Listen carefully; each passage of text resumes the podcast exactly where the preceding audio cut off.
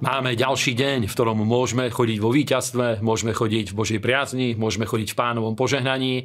Takže aby sa to všetko naplňalo, tak sa posilňujeme a budujeme Božím slovom. Takže aj dnešný deň, žálm 117, 1, 2 a je to najkračší žálm, má iba dva verše, takže celý žálm si prečítame. Chválte hospodina všetky národy, zvelebujte ho všetci ľudia, lebo je preveliká jeho milosť nad nami a pravda hospodinová na veky. Haleluja. Amen. A to je celý žálm, ktorý nám Božie slovo hovorí a celý žálm 117, ktorý nám hovorí o tom, aby všetky národy, ľudia vo všetkých národov, aby chválili a uctievali hospodina. Jemu samotnému, aby išla všetká česť a všetká sláva, pretože on je jediný pôvodca života, on je jediný, skrze ktorého môžeme prijať odpustenie hriechov a zmierenie, pretože poslal svojho syna, aby on nás vykúpil a zmieril s ním a není žiaden iný prostredník medzi Bohom a ľuďmi. Neexistuje nikde nejaká ani ženská osoba, ani nejaká iná osoba, ani duchovná, ani fyzická, ktorá by nás mohla voviesť do spoločenstva so živým Bohom. Jedine Boží syn, Pán Ježiš Kristus sa postavil do tej medzere a urobil všetko preto, aby žili sme život naplnený Svetým Božím duchom a aby sme uctievali Boha a aby sme mu dávali česť a slávu. A keď to robíme, tak stále na nás prichádza Božia milosť a stále sa naše naše srdce vie upevňovať v pravde živého Boha a Božieho kráľovstva. Druhé miesto je list Koloský 25 až 27, kde nám hovorí Apoštol Pavol o tom, ako svoj život vieme upevniť v pánovi. A hovorí o cirkvi, ktorej sa stal služobníkom podľa domosprávy Božej, ktorá mu bola, zver, ktorá mu bola zverená aby naplnil slovo Božie, tajomstvo skryté od vekov a od dávnych pokolení, ale teraz je zjavené jeho svetým, ktorým Boh ráčil oznámiť, čo a aké je to bohatstvo slávy toho tajomstva medzi pohanmi, ktorým je Kristus vo vás, nádej slávy. Amen. A hovorí, že toto je veľké tajomstvo, ktoré bolo skryté cez všetky veky.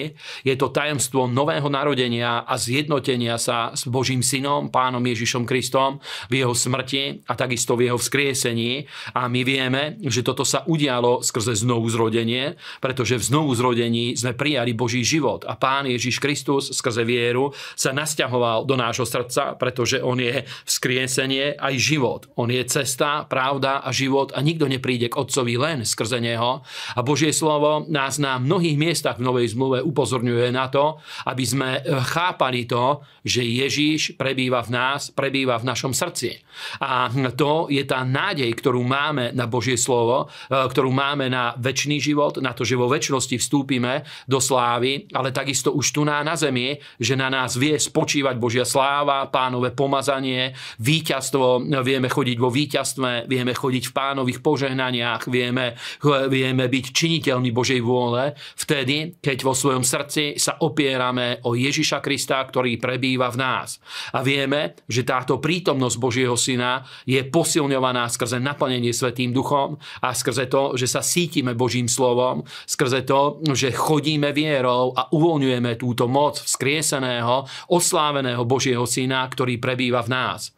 A niektorí o tom hovoria, že toto je teológia slávy a je to pravda, pretože my veríme vo vzkrieseného, v osláveného Božieho syna, ktorý raz zomrel, ale na tretí deň stál z mŕtvych a posadil sa na miesto slávy. A tento vzkriesený Boží syn prebýva v našom srdci, prebýva v našom vnútri od dňa nášho znovuzrodenia a ešte sa to posilnilo skrze Svetého Ducha a každý deň jeho prítomnosť vieme posilňovať vierou, vyznávaním svojich svojich úst vyznávaním pravd Božieho slova, ktoré hovoria o tom, kým sme sa stali v Kristovi a v Božom synovi. Takže sa nechválime sami sebou, ani svojou veľkosťou, svojimi schopnosťami, ale chválime sa Božím synom Ježišom Kristom a jeho prítomnosťou v našom živote.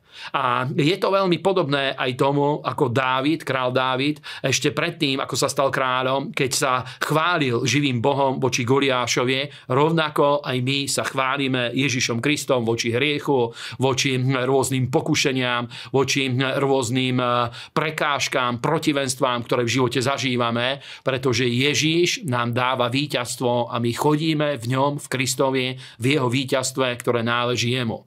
A posledné miesto je Jeremiášova kniha, 9. kapitola, 23-24.